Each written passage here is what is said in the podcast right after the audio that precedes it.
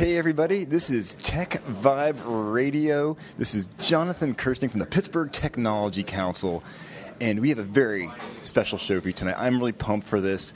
We are actually starting where we began and began where we're starting. We are in San Francisco at the tail end of our West Coast tour where we took 15 entrepreneurs out to the West Coast to introduce them to some media and to some into some, some finance, venture type sources and uh, we're going to bring you interviews from throughout the past two days on the West Coast. I have a really cool, special kind of co-host with me tonight to kind of kick this thing off. I have Alicia McGinnis, who's the new executive director of 40 by 80. So, Alicia, welcome to the show. Thanks for taking the time. We're in the San Francisco airport right now after winding up two days. So, we're like I said, we're, we're, we're beginning at the end what are your tell us about 40 by 80 real fast and let's get into what you think about this trip and let's describe this to our listeners before we get into a whole bunch of interviews with some really cool companies.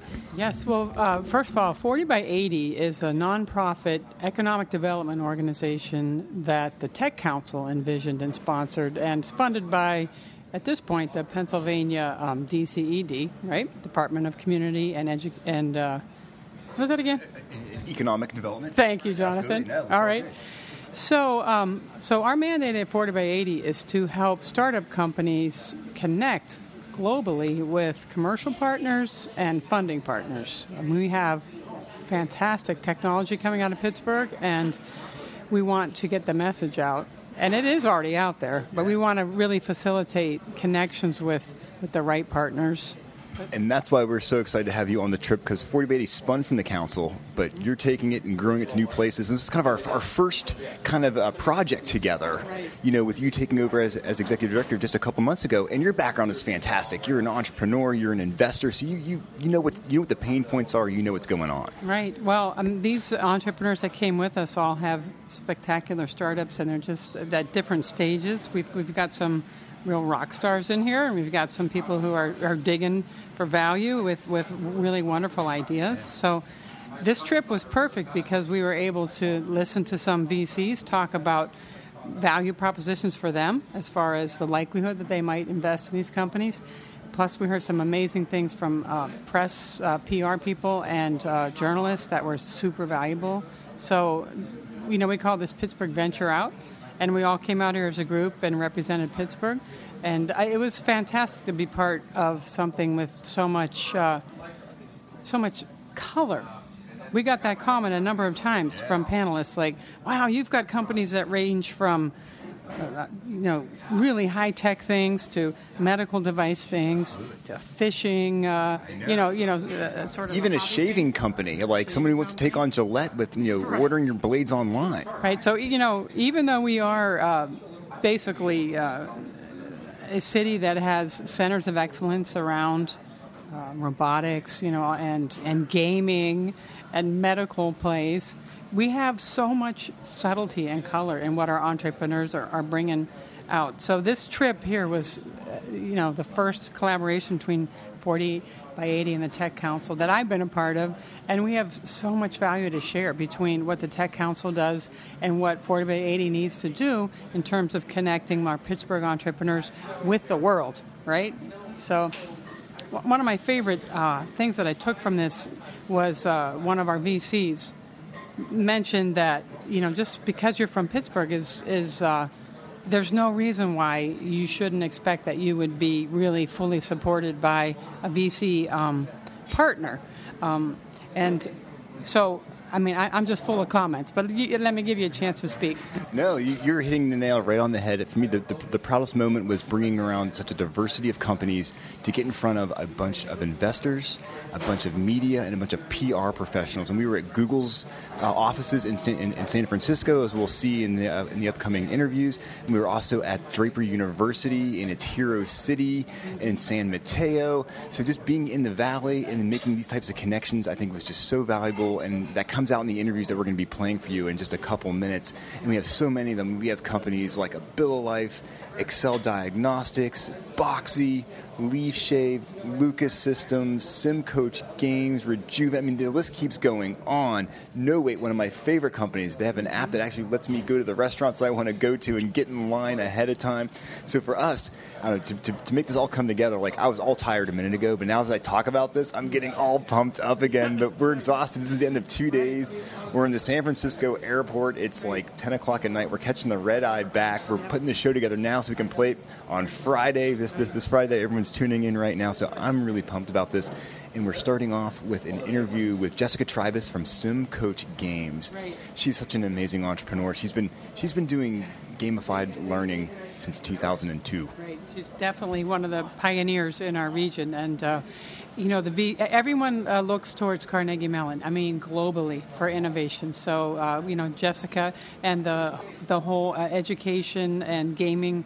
Um, center there that, that they've developed is one example of how um, you know our, our, Pittsburgh technology is, is a leader and, and it's it's so easy to go out there and, and kind of go along for the ride and, and try to you know make great things happen be, be part of this team so it's been wonderful being out here with you so we have Jess Trybus here from SimCoach Games. You're no stranger to Tech Vibe Radio or the Pittsburgh Technology Council earlier in the trip, I did refer to you as one of the pioneers in Pittsburgh when it comes to eh, actually not Pittsburgh, the world when it comes to the gamification of learning. You were doing this back in 2002 before anyone was really thinking about this, and you've been doing it ever since. So thanks for taking the time to talk to us, Jess. What's up with SimCoach Games these days? Oh man, we've evolved so much. We've learned so much since mm-hmm. 2002 when we really had this crazy idea. hey, at Carnegie yeah. Mellon, can you use games for other things than entertainment, like training? Um, so obviously the technology has evolved. Everything's mobile now. I was going to say, I mean, how do you keep pace with that? You just do. You just do. exactly right. You just do. I mean, you know, we're we're developing tons of games. The games are shorter, snappier, so two to five minute micro games that might focus. On you know, of course, we're doing workforce development and training, so the games might focus on discovering a career or a, a job uh, in particular. Um, certain job skills. They might uh, be games to assess your aptitude for something that you might be interested in.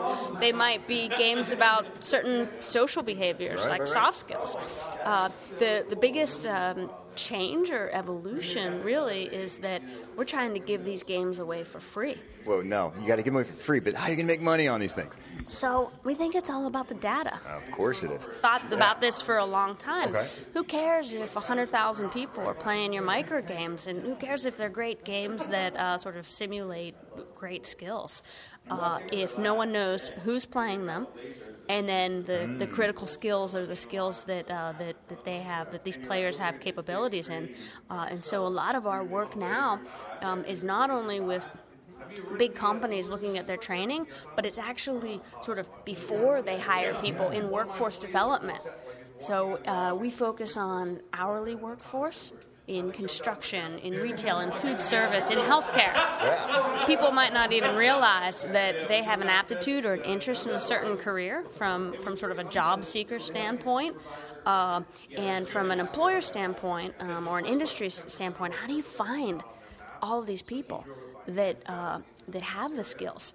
and and how do you make that match? And um, wouldn't it be better to, to know if people are, are capable or have some of the basic training um, or competencies before you hire them and before? I mean, these are industries there's a lot of turnover. Oh, absolutely. And he was thinking back in 2002 about collecting all this data. I mean, it was kind of just probably sparks in the back of your brain at that point. Well, actually, we actually we talked about it a lot back in 2002 to 2005. And the reason we did is because we always knew that you can track any decision someone makes in a game. So we said, wait a minute, if we're competing with other training back at the time, we're competing with videos or click through PowerPoints, whatever, right, right. lectures, uh, that is just sort of understanding who took what and sort of like for compliance. Versus if you play a video game, I know if you're using the right skill at the right time now it's getting crazy. Yeah. Crazy. So we only got a couple seconds left. What were your thoughts on this on this trip we took out here to uh, San Francisco? This trip has been great. It, it, it just so appreciative that uh, it came together the way it did. Um, to be honest with you, I uh, loved sort of the community that we came out with. Very and nice, Spending yeah. time with the other Pittsburgh entrepreneurs. Excellent. So you got to build some deep relationships with, with your fellow tech companies in Pittsburgh. And and frankly, have a share group and have conversations like last night and this morning about what we were hearing and, and going a little deeper. And I think that there was value in that. Uh, the panelists uh, were great. We got some great insights and, and certainly can follow up with some of the, the folks that, that were on the panels from Silicon Valley. But it's always good, at least for me, to get away from the details of my Reset a little bit? or my industry or my, my town and to sort of reflect and hear from experts in other areas and then you know just go home all fired up